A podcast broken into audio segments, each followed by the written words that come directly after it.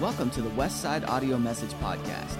We hope you enjoyed today's message, and if you're looking for more ways to connect with Westside Assembly of God, feel free to check us out at w w w dot westside a g dot org. You'll find all the information about our service times, upcoming events, and opportunities for you to plug in and get connected with Westside Assembly of God. Additionally, you'll find a complete online archive of all of the previous and current messages absolutely free of charge. We hope you are encouraged by this week's message, and thanks again for downloading the Westside Audio Message Podcast. I want to start reading in the eighth verse. To the angel of the church in Smyrna write, these are the words of him who is the first and the last, who died and came to life again. I know your afflictions and your poverty, yet you are rich. I know about the slander of those who say they are Jews and are not, but are a synagogue of Satan. Do not be afraid of what you are about to suffer. I tell you, the devil will put some of you in prison to test you, and you will suffer persecution for ten days. Be faithful, even to the point of death, and I will give you life as your victor's crown.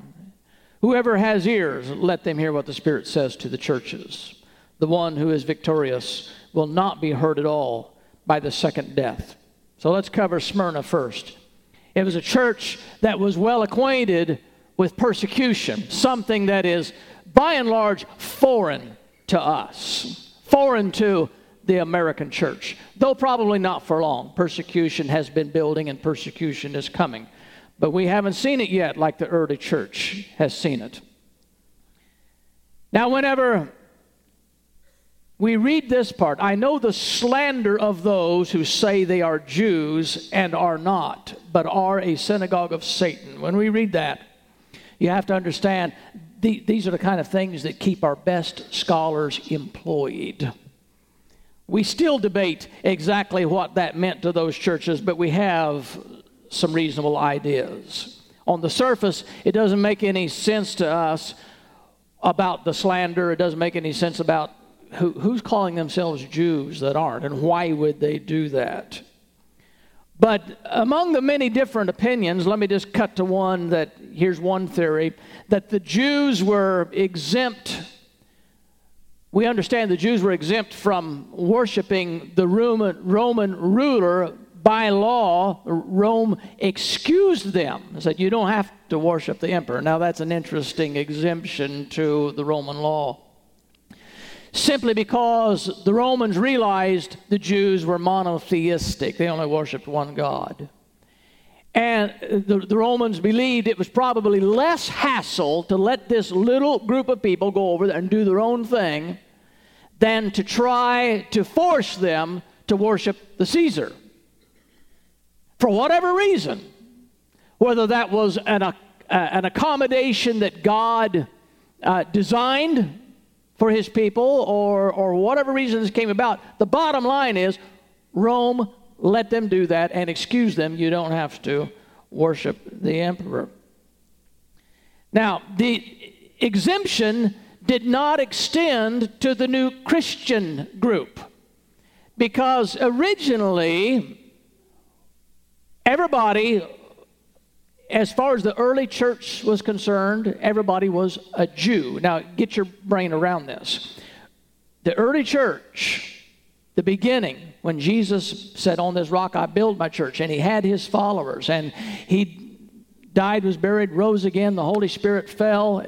Everybody, as far as the church concerned was concerned, was a Jew, because the Jews, that's where the message came. The message came to the Jews. The, the The Christians, the early Christians, were Jewish converts. So the minute they became a Jewish convert to what we now know as Christianity, they didn't just stop and say, I'm no longer a Jew. They believed they were the true Jews. And I'm tipping my hand a little bit on this as well. But they stayed in their Judaism because they believed Jesus Christ's coming was their Messiah, because they believed the coming of the Messiah was the fulfillment of Judaism. It just made sense. This is the full essence of Judaism. This is our Messiah. Now, those who did not receive the Messiah, they didn't like these new messianic followers messing up their synagogues. So gradually they begin to urge them out. And when they got them out of the synagogues, the Christians became now a separate sect, distinct, separated from the Jews in the synagogue. And as far as the Roman law was concerned, you're no longer protected. As long as you were a Jew, you were protected from worshiping Caesar. But now that the Jews don't recognize you and don't accept you and you don't worship in their synagogues anymore, now you are under Roman law that you must worship the Caesar. That meant that some Christians, in order to avoid persecution, perhaps continued to claim that they were a part of the Jewish religion for only one reason, so they wouldn't be persecuted by the Roman law. So maybe that explains why Jesus said, you have some among you who say they're Jews, but they're not, because they were just doing it for self-preservation. The assumption in such a case would be God's not happy with those who use such a dishonest tactic to avoid persecution for their Christian faith. Now, it's an attractive and compelling theory, and if it's if it's true, it makes a great point for a sermon, because we shouldn't compromise just to escape persecution, right? But I, I'm not sure that's what it means. That's just one of the interesting theories. That's why I say statements like this keep our scholars employed, because uh, I can present these to you, and it, we'd probably be divided today on which one you like the best. It's it's like it, that's funny, isn't it? We, we choose our theological positions by what appeals to us rather than a result of our own studies. But it's a bit of a stretch that those who sought protection under the guise of Judaism would then be accused of slandering their Christian brothers and sisters. That's where that theory breaks down, because he said, I know the slander that's going on by those who call themselves Jews, but they're not. So why would you call yourself a Jew just to escape persecution, but then turn around and slander your Christian brothers and sisters? So something breaks down there. But what maybe makes better sense is they were false in the sense that those who committed violent persecuting acts against believers were unworthy to truly be called Jews. Now let's go back to the concept that what is true Judaism all about? True Judaism is about seeing Jesus as fulfilling the whole purpose of Judaism, to lead them to a Savior. That's true Judaism. So any Jew who accepted Jesus Christ as their Savior was, in essence, fulfilling perfect Judaism. They were the true Jews. Who would the false Jews be? The ones who did not receive Jesus Christ and accept Him as their Messiah. So now the Jews who were Jews by heritage are suddenly considered no Jews at all, because they missed the fulfillment of Judaism when they rejected Jesus Christ. Whenever God said, I know those who are uh, say that they're Jews among you, because they would say, well, we're Jews, our father is Abraham, we've, we've come from a long line of Judaism, God is rebuking them and said, you're not Jews at all. If you were real Jews, you would understand that the Messiah was coming, and He did come, and you rejected Him. So I think more than anything else, when he says that people are rejecting, uh, uh, claiming themselves to be Jews and they're not, he's rejecting the old Jews who rejected Him. It was the false Jews, and this makes sense.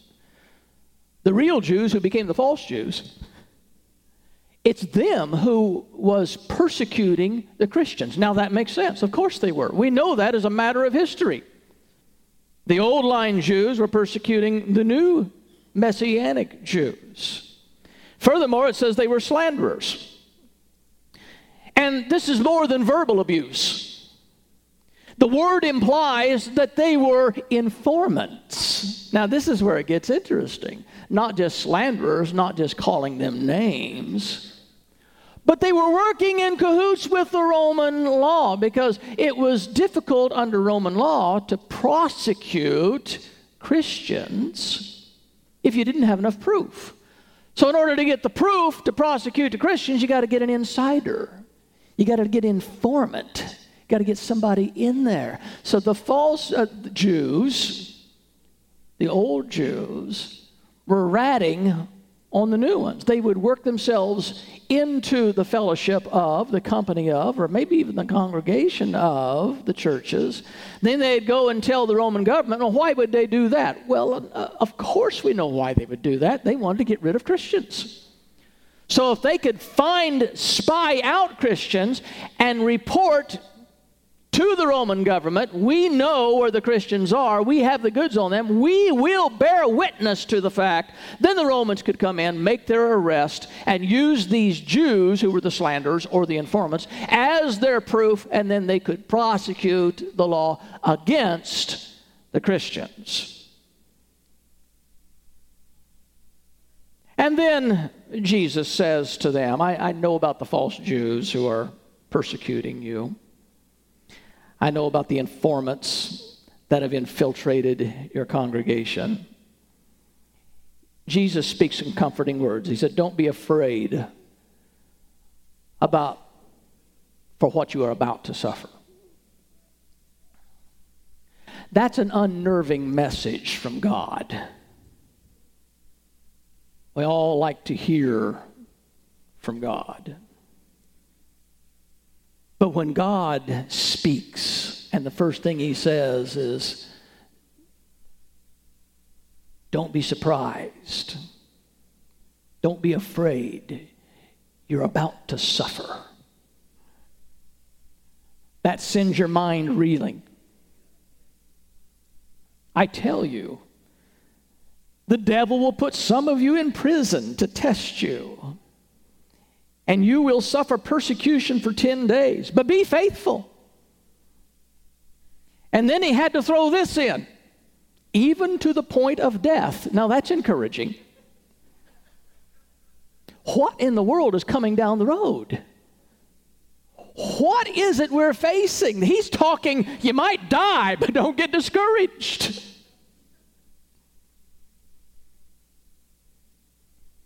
Two forms of persecution are definitely implied in this. There's the incarceration, and he said you'll be put away for ten days. Don't make anything mystical out of the ten days. It was just a reference to the fact that people often were put in temporary holding until their trial. That's all that is. And that probably was a common thing to be held for ten days. Doesn't mean that they had to be there for ten days, but it was alluding to that practice. You're going to be incarcerated before you are taken to trial. That's one form of persecution that was prophesied against them. The second one is not just incarceration, but it's execution, even to the point of death. God knew what would lie ahead for these people in this church. He knows what lies ahead for you. Life catches us by surprise. If I could just have you review your life for the past year or two years. Maybe some of you could come up with situations that caught you by surprise. Life was sailing along just fine, but out of the blue, something happened. Boy, I didn't see that one coming. Changed your life. Changed your direction. You didn't see it coming. Wham! God did. It doesn't make any difference what you got hit with. God saw it coming. And I, I have to believe that God would have prepared you for that. Even though he didn't have to tell you what was coming, he would have said, just hold on. Everything's going to be all right. Buckle up. The storm's coming. If you'd have been listening, I have no doubt God did not let you totally get blindsided by that, but he strengthened you. And sometimes when we look back over those things, we see how things were shaping up, how God was preparing us for what was coming. We didn't see it at the time, but you can see in hindsight. God strengthened you just for that moment. You were prepared in ways you did not know you were being prepared. But God knows. God knows what lies ahead for me. He knows if I'm going to suffer for his, his cause. He knows things I don't know. He knows things that I would be better off not knowing. Sometimes if I know what's coming ahead, I get discouraged and I bolt. I don't want to hang around for this. I, I guess God has to let some things kind of sneak up on us. So we'll go through it. You don't have a choice, do you? I don't know everything that tomorrow holds. I don't have all the events of my life penciled into my calendar. Come on, people. How many of you have a planning calendar? You've got the date written when you're going to get cancer.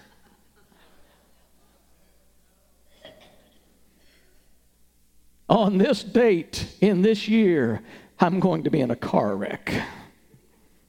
We just don't pencil these things in. They just happen, don't they? But God knows. And God can carry you through it. So for the church of Smyrna, he says, I don't have a problem with you. I just see some things coming down the road. Now, if you would go and read the church of Philadelphia, which I, I, I already said, I don't know that I'll preach Philadelphia by itself because it's kind of a parallel church. Philadelphia was a church that was also suffering persecution. But God promised Philadelphia that he was going to make the enemies come and, and bow down at their feet. Now, he didn't give Smyrna that kind of promise.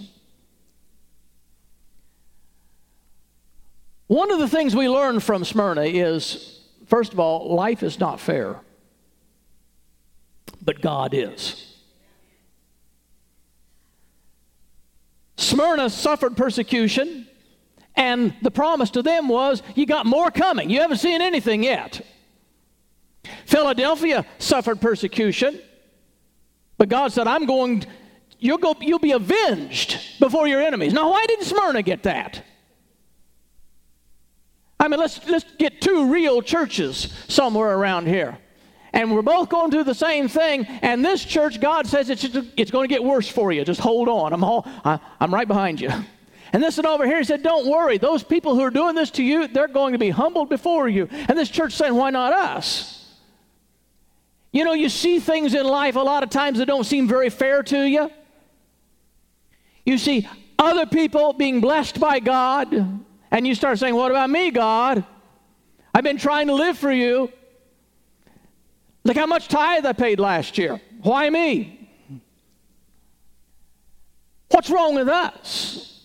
You have tragedy come, and, and other people that you know are not trying as hard to live for God as they could, and maybe you and your husband not trying as hard as you are. And they don't seem to have any problems. And it just seems like life's not fair. But God is always fair. And in the end, see, that, that equality, that balancing doesn't always come in this life, but the balance always comes in eternity. The other point that we learn about this is things are not always as they seem. One of the first things that Jesus said to the church of Smyrna is, he said, I'm aware of your poverty. Now, Jesus had to come and tell them the way it really was. Smyrna knew they were in poverty. The church. Probably everybody in the town knew that it was a poor church. The congregation certainly knew it was a poor church. The reputation had got around. I, I know you're a poor church. But then Jesus told them something they didn't know. He said, I know your poverty. You're rich. Sometimes God has to speak truths to us that are not apparent to us. Sometimes you have to go to God and get his report to find out how it really is. Your report doesn't get the whole job done. You can go to God and tell him how bad things are. Let God tell you how it really is. I know your poverty, but he says, you're really rich. They aren't aware of it, but God sees what we can't see. They were absolutely deemed rich by God's method of accounting. Wouldn't you like to know what God's report on you is? I know what my report is on me.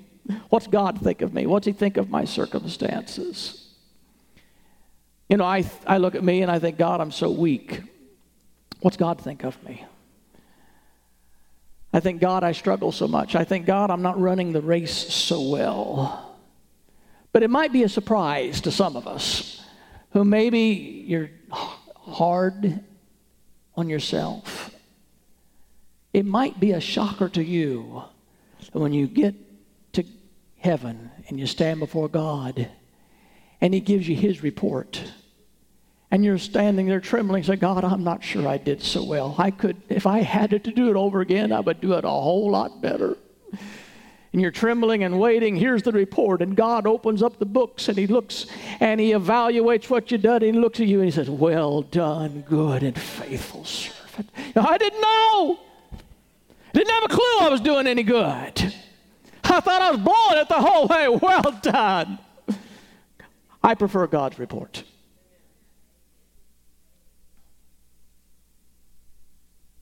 The church of Pergamum, the first church of compromise. To the angel of the church in Pergamum write, these are the words of him who has the sharp, double-edged sword. I know where you live, where Satan has his throne. Yet you remain true to my name. You did not renounce your faith in me, not even in the days of Antipas, the only martyr named specifically in the letters to the seven churches. My faithful witness who was put to death in your city. Once again, it repeats where Satan lives. Satan's throne, your city where Satan lives. Nevertheless, I have a few things against you. There are some among you who hold to the teaching of Balaam, who taught Balak to entice the Israelites to sin, so that they ate food sacrificed to idols and committed sexual immorality. Notice how those two things go together. Likewise, you also have those who hold to the teaching of the Nicolaitans, which we read the infiltration of the Nicolaitans, that they attempted to infiltrate the church of Ephesus.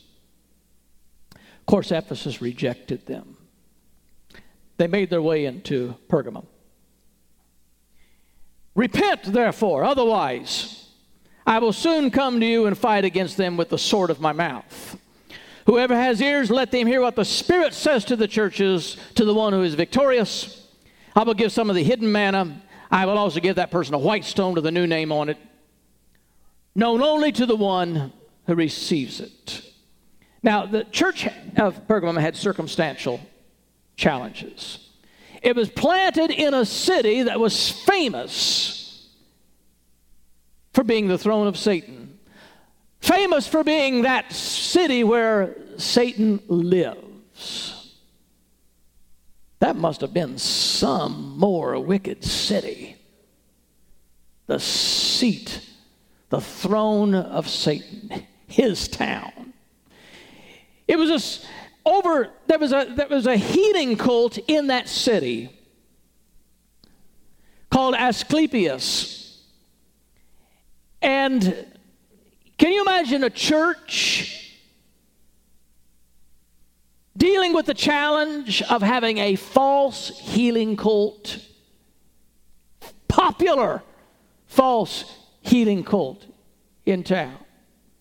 Now, I don't know we've ever had that. But you're going to have to use your imagination to try and, and think, what would that be like? We are the church that preaches Jesus Christ, salvation, healing.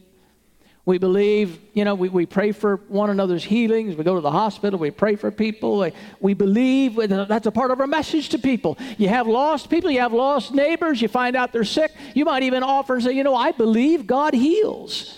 Do you mind if I remember you in prayer? Mind if I pray you, for you right now? We, that's a part of our message. Can you imagine dealing with a huge, immensely popular cult in town that they had a message of healing too, but it wasn't by the power of God? I mean, this is not the first time that there's had to be a showdown between the true and the false. Jannes and Jambres. Moses is out there saying, I'm going to prove to you God sent me. And then Moses would perform a miracle, and Jannes and Jambres, they'd do the same thing. Now he's got problems. He's supposed to do miracles and prove God, but then you got the power of Satan doing miracles too and confusing people. They don't know who to believe. How am I supposed to believe your God is real when they do miracles too? See the challenges that goes along, goes along with that? Here in this wicked city, this city of aggressive wickedness, this city where the persecution had grown so great that they actually had at least one martyr already. He was he was well known in the city.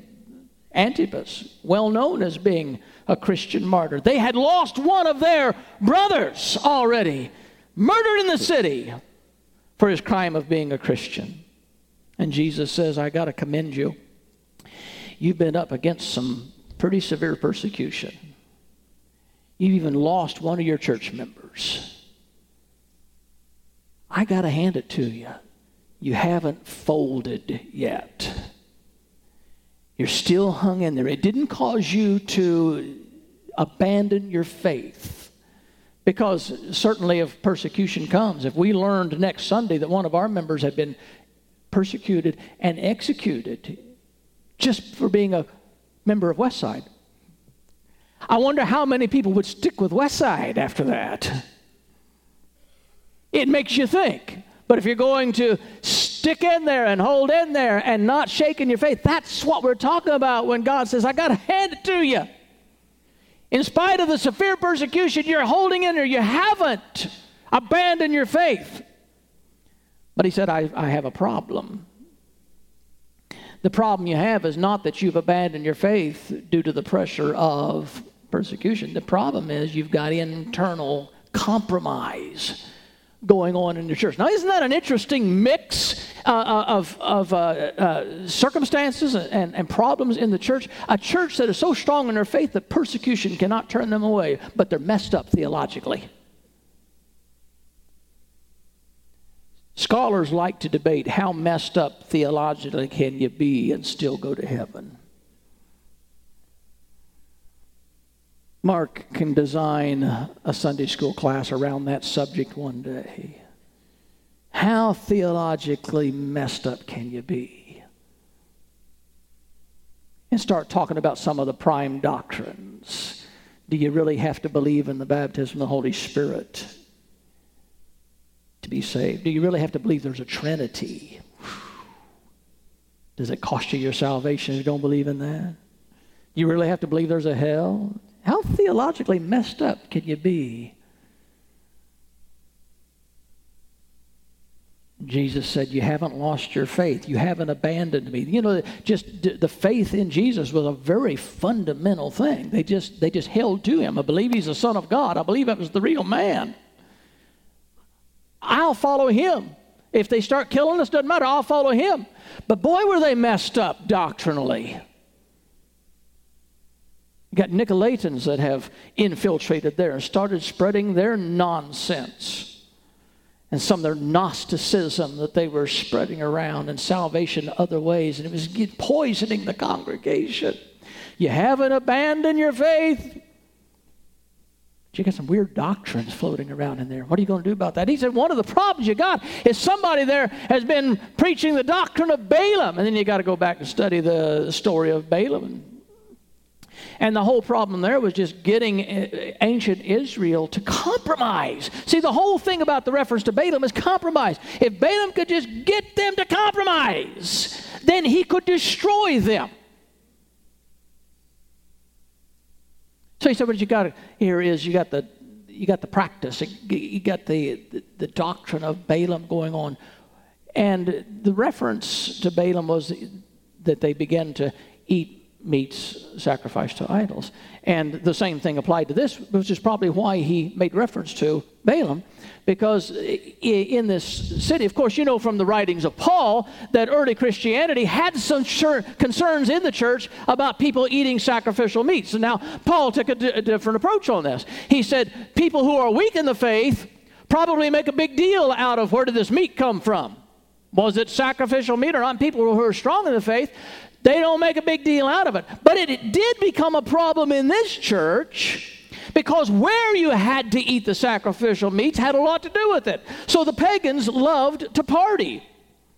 And they would throw these big parties in town, and, and it was free food. Free food attracts people. Especially when you have these banquets, these lavish banquets being thrown by the occupants of the city where Satan lives, where you know what's going on at the parties is not good. But some of the Christians are loading up their families and going down to the parties. Why? Free food. And they are exposing themselves to what's going on in the pagan festivals and the pagan rituals because, man, they've got the best barbecue down there. If you haven't been to one of those yet, you haven't lived. Yeah, but that's a filthy place to be. Yeah, but you don't have to do that stuff. Just go for the food.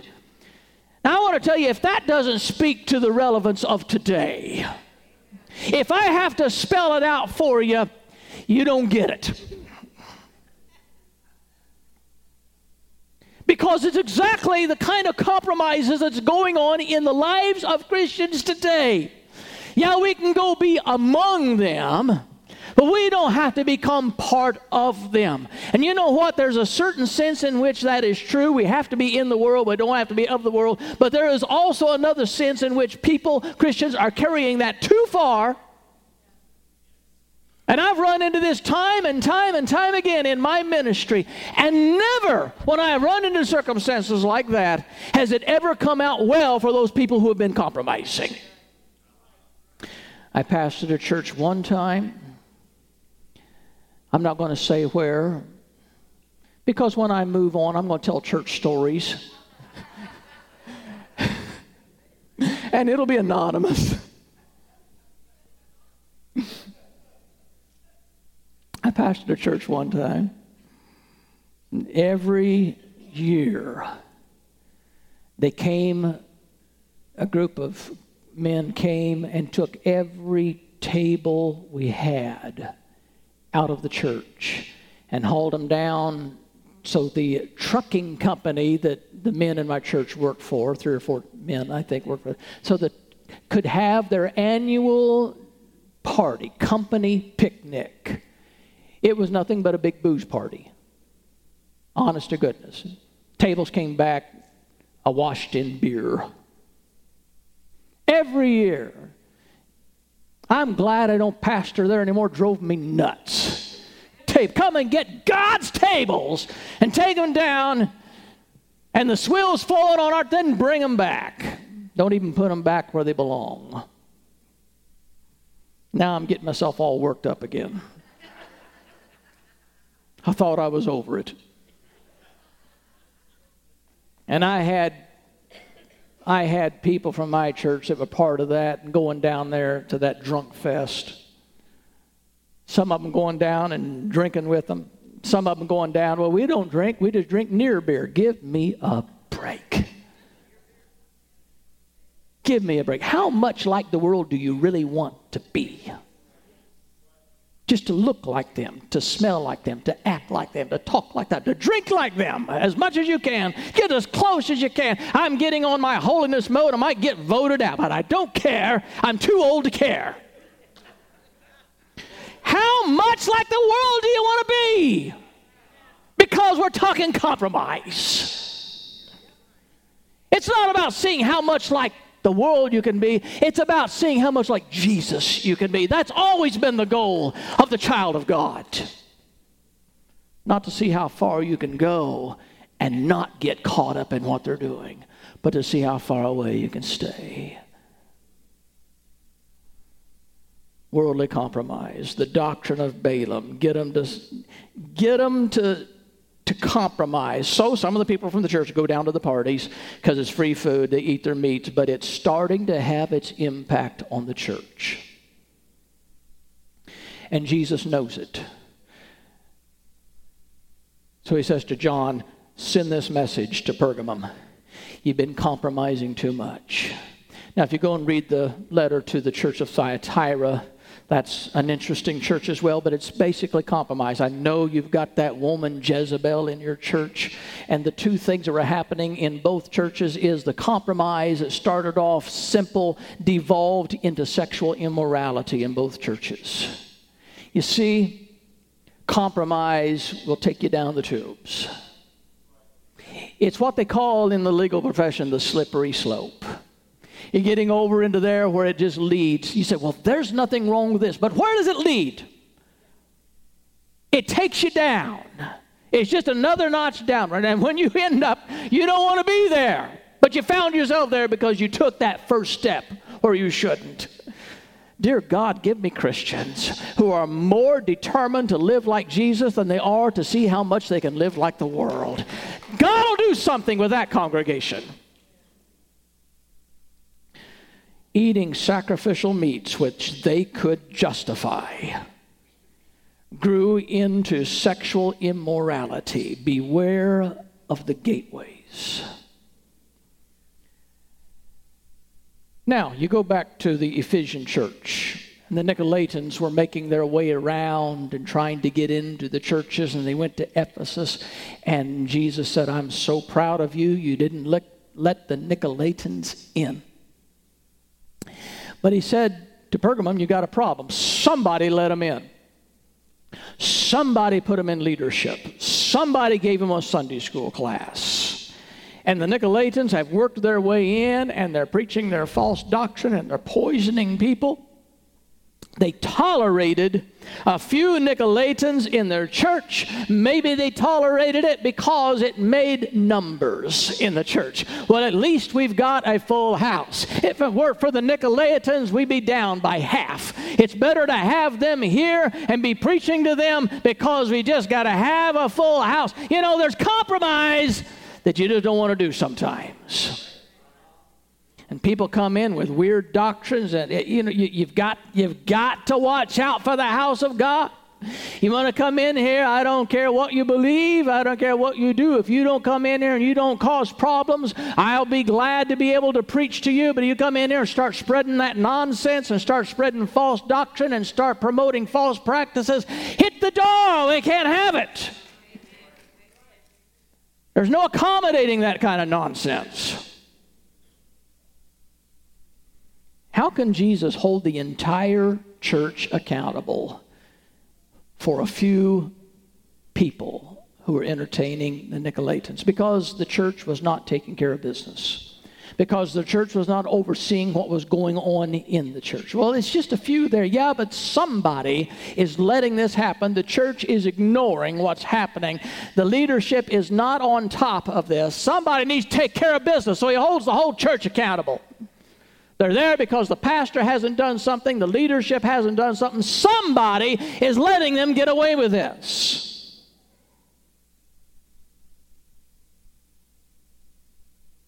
I don't want you to make any mistake about it. The twenty-first century American church faces great temptations today.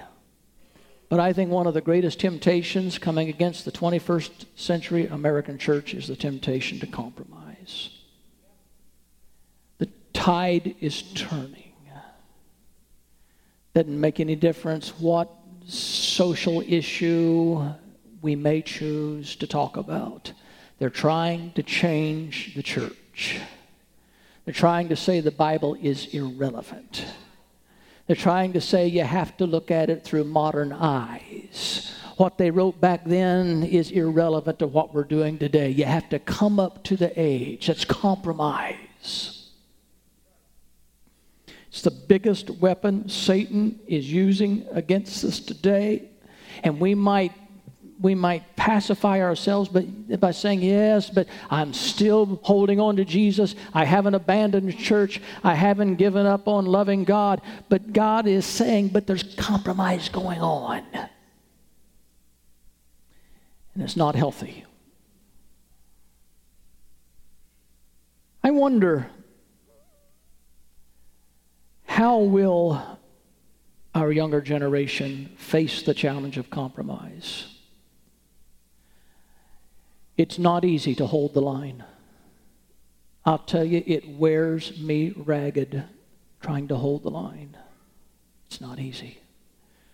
One of these days, we're going to turn this pulpit over to a younger generation. One of these days, the younger generation is going to step up and teach our Sunday school classes.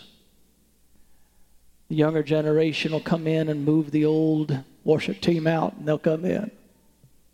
One of these days. And my question, not an accusation, my question is, how will the younger generation deal with the temptation of compromise in the church? We are literally one generation away from, in the words, the vernacular used in the Revelation, of Jesus coming and taking the candlestick away. Hold fast to the faith. As the reins are turned over to another generation, don't you dare compromise. If I can come back from the grave and haunt you, I will.